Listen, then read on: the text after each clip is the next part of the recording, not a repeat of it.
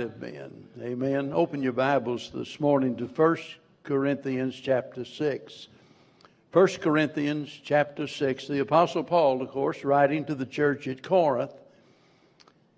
And he's writing in regards to a great many problems that over time had cropped up in that church. It is really rather amazing whenever you consider the fact that he began the letter by telling them that they had come behind in no, in no gift whatsoever. In other words, they possessed all of the spiritual gifts that God had provided for His people. They had every opportunity, every possibility, and yet, as a result of internal strife in the church, they just literally handcuffed themselves and uh, fell flat on their face, spiritually speaking. So, in the first part of this chapter, we find them evidently getting ready to go to court, one against the other. Somebody had offended one of the others or owed someone, and so they're going to take it to the secular courts, and Paul is rebuking them for that. But when we come down to verse 9, I want you to notice what he says. Know ye not that the unrighteous shall not inherit the kingdom of God? Be not deceived, neither fornicators, nor idolaters, nor adulterers, nor effeminate, nor abusers of themselves with mankind, nor thieves, nor covetous, nor drunkards, nor revilers, nor extortioners shall inherit the kingdom of God. And such were some of you. But ye are washed, but ye are sanctified, but ye are justified in the name of the Lord Jesus and by the Spirit of our God. As I mentioned, the context of this passage here has to do with uh, how we relate to others. And far too many times we, even as Christians, behave like unsaved people rather than God's children. And I want you to notice the key to this section is found in verse 11, where he says, And such were some of you. In other words, he is talking about a complete change of character. And as a result of that, they ought to behave differently from others. I think everyone would agree that it's obvious that something is wrong with man. Just look at mankind across the board, from pole to pole, and regardless of where you look, it's obvious that there is something seriously wrong and there are things that need to be changed. But the problem is, this goes on generation after generation, century after century, and still we just keep failing. It's as though that we recognize the problem, but we're unable to get our act together, unable to implement the changes that need to be made. And uh, today I want you to see that although we can't change, we can't change in the way that we ought to. The fact is, we can be changed. We can't make the change, but we can be changed. That's the difference between religion and Christianity. Religion has to do with what we do, Christianity has to do with what God does. Religion is about me changing me, Christianity is about God changing me. Religion is about reformation, whereas Christianity is about regeneration, which means the impartation of life. The bad news is that we're all sinners by nature. The good news is we don't have to stay that way. Years ago, we often used a word that's seldom heard nowadays, and it's the word convert or conversion. We spoke about people being converted, changed because everybody recognized that when you become a Christian, things begin to change. And that's what Christianity is it is a conversion, it is a change that Christ makes. So Christians are those that have been converted, converted in their beliefs, converted in their behavior. It's a miracle that takes place at the very moment that we receive Jesus Christ as our Lord and Savior. I hope that if you're on the mailing list that you read morning manna this morning based on 2 Corinthians chapter 5 and verse 17 if any man be in Christ he is a new creature. Amen. Old things pass away behold all things become new. We're not what we used to be if we've been saved. So regardless of who you are, what you've done, change is possible. And change comes as a result of us putting our trust in the Lord Jesus Christ. And when that happens, it changes the tenses of our life. Notice verse 11. There's two key words here the word were and the word are. He says, and such were. That's past tense. That's what you used to be, but now, notice he says, but ye are. So there's been a change. Christians are not what they were. It's interesting to take note of the many times that the Bible uses the word new in reference to God's people. For example, there is the new birth. Jesus said a man must be born again. So there's the new birth. It speaks about a new creation. It speaks about the new man. It speaks about new life. It speaks about a new heart. It speaks about a new name. It speaks about a new song. Isn't that great that God specializes in making things new? The life that He gives is not the old life made over because you don't need a new start. You need a new heart. You don't need to turn over a new leaf. You need life. Because up until the moment that we receive Christ, we are dead in our trespasses and sins. The Bible says all of our righteousnesses, that's in the plural. In other words, regardless of what we suppose is good about us, he says, they're all as filthy rags. Soiled and spoiled and ruined and despised, and yet the Lord says, I make all things new. He can take that which is worthless and make it a masterpiece. You talk about an extreme makeover, I mean, that's it. Now, if God is able and willing to change us, why do we remain as we are? That really just doesn't make good sense. We look at the world and we say, This world is a mess. There's something terribly wrong with it. There needs to be a change, and we recognize that. And we put forth our human effort, but what we fail to do, when I say we, I'm talking about mankind in general, man refuses to turn to God so he can initiate the change. And so we go on satisfied with our religion, our do nothing religion, making one effort after another and never really changing anything. But it's possible. Isn't that good news to, to know it's possible? You know, when Adam sinned, God could have looked down and said, Boy, you've made a mess of everything I created. I, I'm going to wash my hands of you and of earth, and I'm just going to step back and leave it with you. Aren't you glad he didn't do that? Instead, the Bible says that God looked down from heaven. He looked down and he saw the sons of men, that they had sinned against him. But then the Bible says he came down.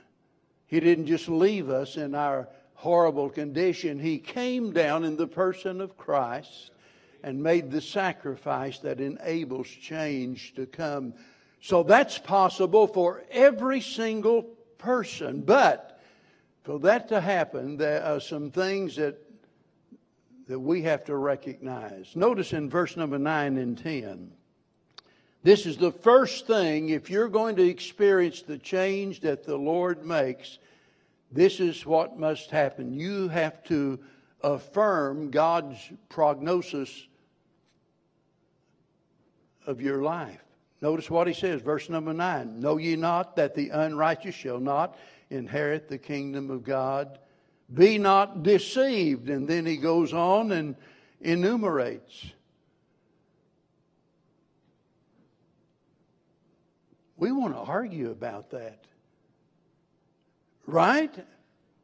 I mean, we seemingly don't have any problem with that. God says, the unrighteous shall not inherit the kingdom of God. And we've got the attitude, well, huh, you know, I know I'm not what I'm supposed to be, maybe. I don't measure up to your standard. My behavior is not satisfactory in your sight, but boy, I'm a Christian. I joined the church. I was baptized. I give a lot of money. I, I, am okay. No, no, you're not. Because the Bible says all have sinned and come short of the glory of God. There's none righteous, no, not one. Every person by nature is a dirty, rotten, filthy sinner. I don't know how else to say it. I can't, I can't use strong enough language to emphasize how bad off we are. That's true of everybody that has not yet received Christ as their Savior. So when he says the unrighteous, and he's not here speaking about a particular class of sinners, that just includes all that have never been saved. Well, we examine ourselves and we uh, we say, well, you know, I, yeah, I, I, I don't claim to be a good Christian or anything, but boy, I'm not as bad as I could be. I I've never robbed a bank. I never slit anybody's throat. I, you know, I, I haven't done this. I haven't done that. And I'm not as bad as I could be. Surely, if, like Bloomberg just said, that uh, really this it was, it was a quote that that he ought to get to heaven because of what he did uh, against gun owners. Can you imagine somebody thinking that they punched their ticket to heaven because of a political stance that they've taken? You say, well, how crazy is that? It's not one bit more crazy than somebody saying that I've got to be baptized or I've got to join the church or I've got to give money or I've got to be a good neighbor in order to get to heaven. I got news for you. You can't do enough to get to heaven. It's not based on what you do. It's based on what the Lord does. And all you can do is to accept his prognosis that we have all sinned. You may not be as bad as you could be, but you're as bad off as you could be. Because without Christ, you'll go to the same devil's hell as the whoremonger, as the rapist, as every vile person that your mind can imagine. And notice, Paul then, having said that, gets specific.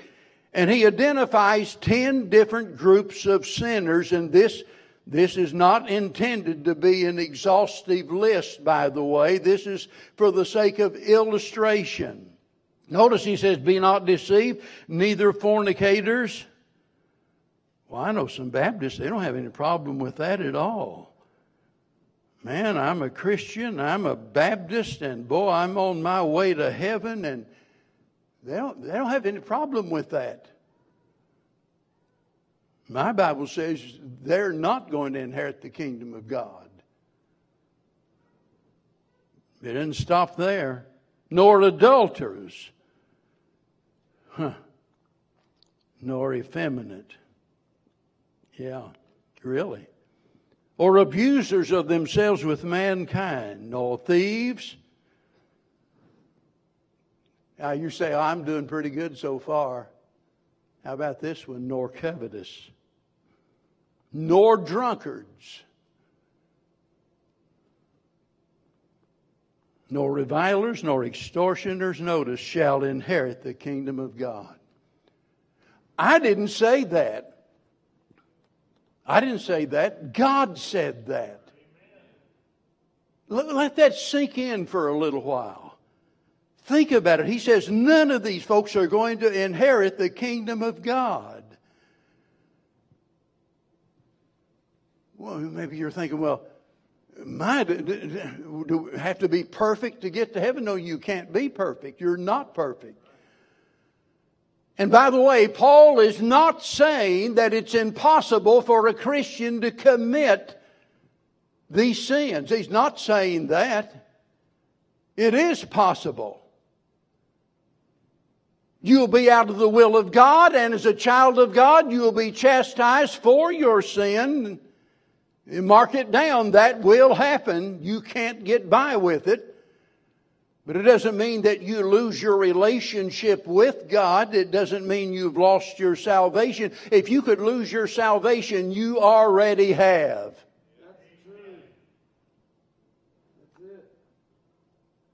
Because from the moment that you got saved, don't tr- tell me that you've never sinned.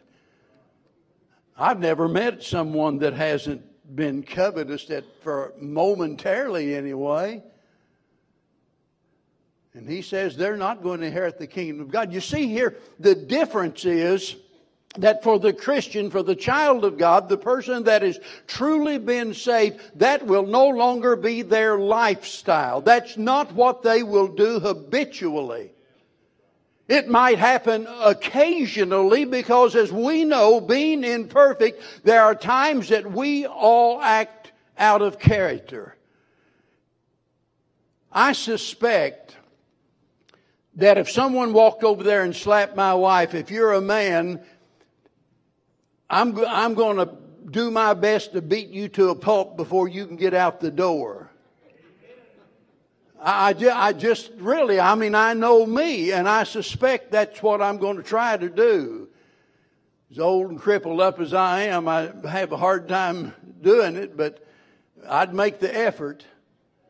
Now that would be out of character because I don't go around trying to beat up people. I haven't done that since I since I become a Christian.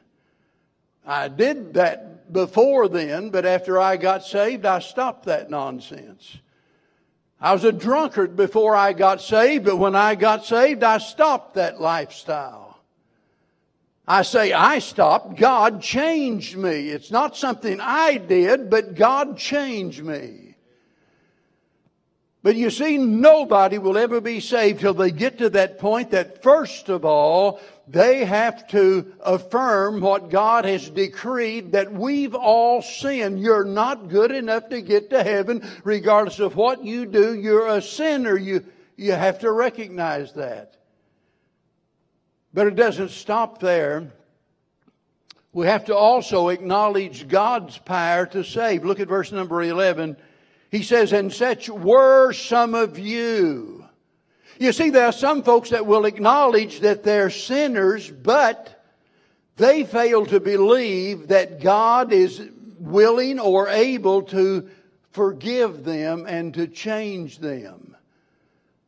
I'm glad that God is both able and willing to forgive us and to change us. That's what grace is all about the grace of God. That's what we need, but we don't deserve. The Bible says that we're saved by grace through faith. That not of yourselves. It's the gift of God. It's not of works, lest any man should boast. You get baptized in the creek till every tadpole knew you by your first name, and that wouldn't get you to heaven. The only way to get to heaven is by your faith in the shed blood of the Lord Jesus Christ. So Paul is acknowledging the fact that it is by God's power that we are saved. Such were some of you. That's what you used to be. But you're not that way anymore. God has the power to change us. Love that old song, What a Wonderful what a wonderful change in my life has been wrought since Jesus came into my heart. Many years ago, it was actually just a, a few years after I'd started preaching, Doug Oldham uh, was singing for Jerry Falwell in his national broadcast back then. And he sang a song that just, well, it seemed like it it's been my personal history. It's called Thanks to Calvary. Wow, I, I don't think I had ever had a song hit home so much. Thanks to Calvary, I'm not the man that I used to be. And he talked about he talked about the places that he used to go, but in the song it says, I don't go there anymore. He spoke about my little boy ran and hid behind the door. But I told him, son, you don't need to you don't need to worry now. You you've got a brand new daddy.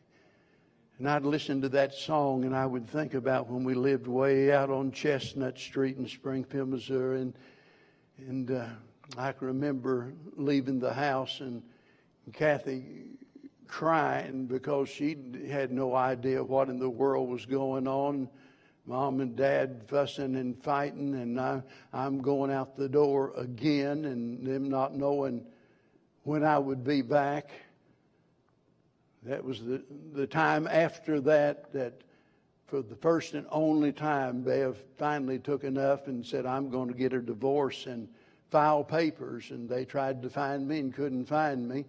Thank God to serve the papers on me. And, and thankfully, by the grace of God, she decided to give me another chance. And that, that other chance led to led to me trusting Christ as my Savior. And God changed me, and Kathy and Debbie and Tracy had a brand new daddy after that. I'm not what I ought to be, but thank God I'm not what I used to be. We have to acknowledge God's power because salvation is not something that we can do, it is a supernatural work of God. And then notice verse 11, the last part of it. We have to accept God's provision.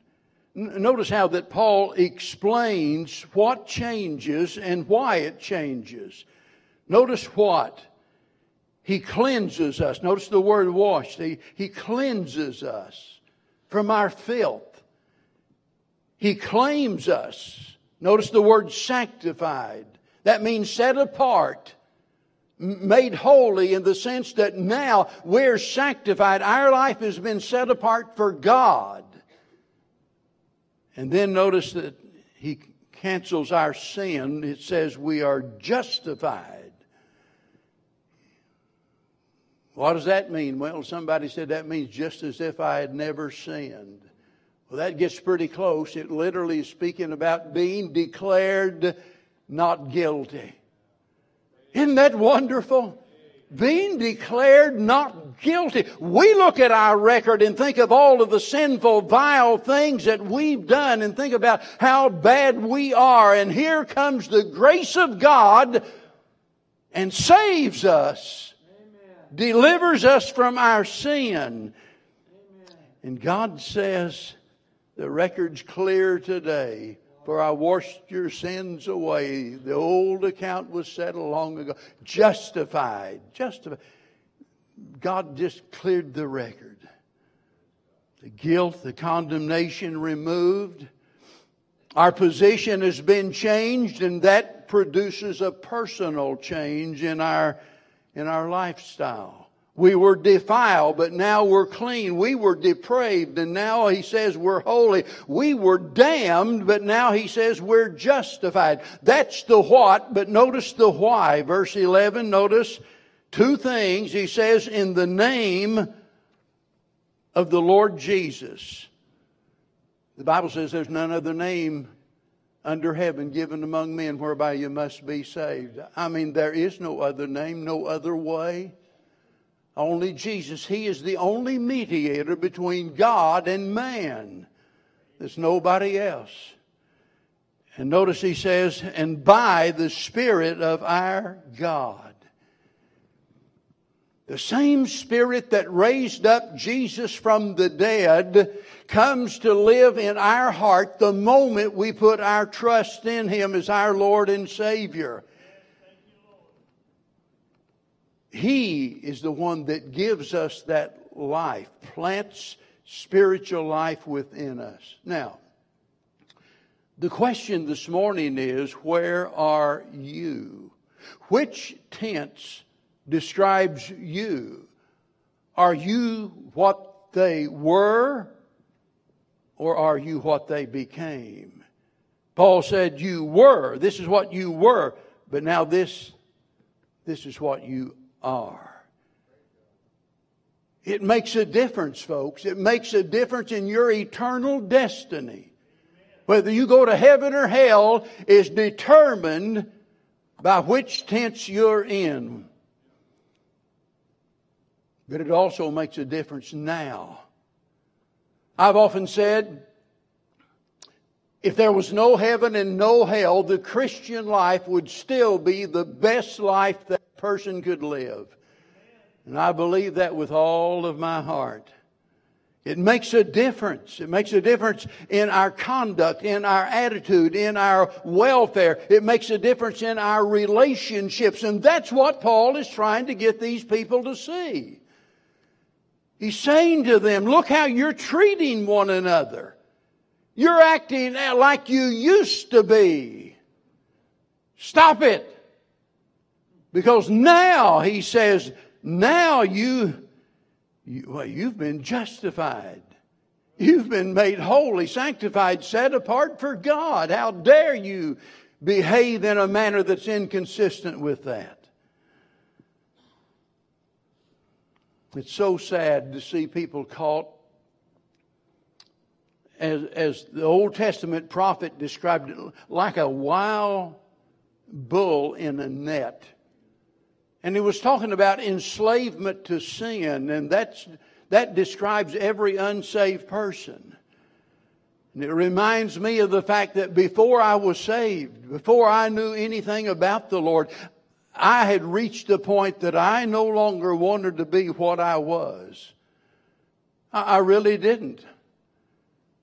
I wanted to be a better father to my girls. I wanted to be a better husband to my wife. I, that's what I wanted to be, but, I, but it's like I was trapped. As Paul said, taken captive of the devil at his will, and that I didn't see any hope. And it's so sad to see people that think there is no hope. They've come to believe that my life is hopeless that I can never change, that I guess fate will determine my future. Let me tell you, it's foolish presumption for you to think that the God who created man cannot change man. You see, with God, there's always hope for those who trust Him. There's hope because God can help. He can help the helpless. He can save the sinfulness. He can deliver those that are doomed and redeem those that are ruined and regenerate those that are rotten and change those that are corrupt. And I know because He saved a wretch like me. It was John Newton who wrote Amazing Grace that made the statement that I quoted in part while ago. Before he died, he said to a friend, he said, I am not all that I should be or what I want to be, but thank God, I'm not what I used to be. And if you're here today and you've never received Christ as your Lord and Savior, I want you to know there's hope. The Bible says today is the day of salvation. You, you could become a child of God right now before this service ends simply by placing your faith in what Jesus did on the cross at Calvary. Depending upon Him to forgive you and to save you and to take you to heaven. Jesus said, I'm the way, I'm the truth, I'm the life. No man comes to the Father but by me. Will you come to Him this morning? Let's stand together. Father, I pray this morning that you'll speak to our hearts, that each and every one of us that have been saved, that we might, we might be reminded of, of the great things that you've done in our life. And that we might be reminded of our great responsibility toward you and the responsibility that we have toward others. And I pray especially this morning for that man or woman, maybe a boy or girl that's here today. Maybe they feel like I did at one time, just trapped where they are. No hope, no peace, no real joy or satisfaction. And I pray this morning that the Holy Spirit will work on their heart. And they'll stop trying and start trusting. Trusting you to save them for Jesus' sake, for we beg it in His dear name. Amen. While we stand and as we sing, would you come this morning if you're awaiting baptism or if God's leading you to this church, whatever it is, would you come while we sing?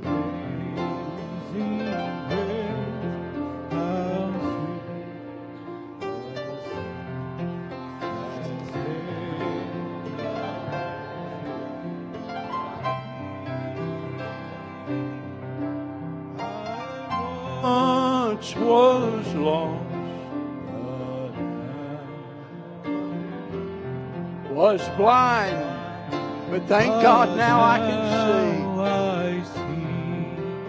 Last week, I think most of you remember Carlos Escalante. I think I pronounced that right. Carlos trusted Christ as his Savior, and today he's coming to present himself for baptism. What's the favor of the church regarding that? Amen. All in favor, let me know with the uplift of the hand. All opposed, like sign, and there, there's certainly none of that.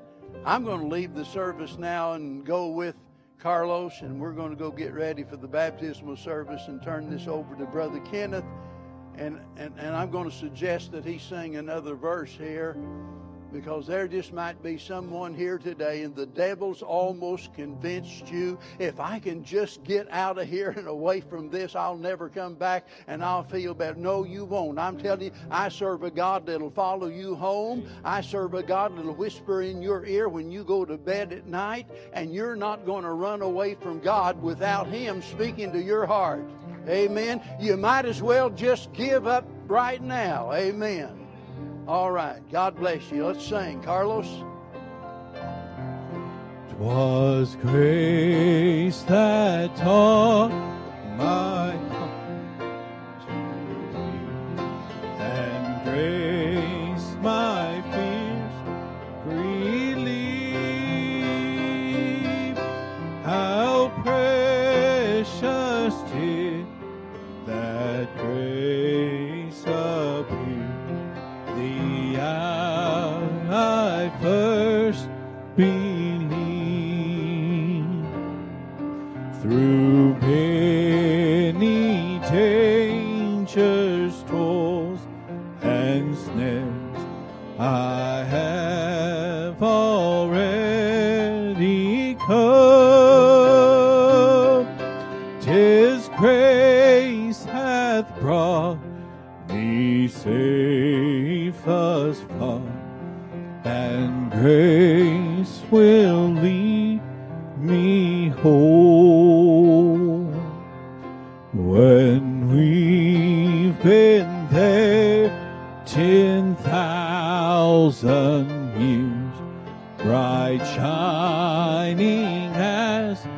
the sun, we've no less taste to sing God's praise than when we first begun. Let's sing that first verse again. Amazing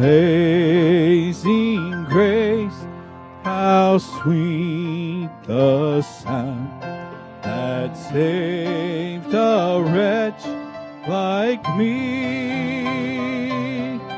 I once was lost, but now I am found. Was blind, but now I see.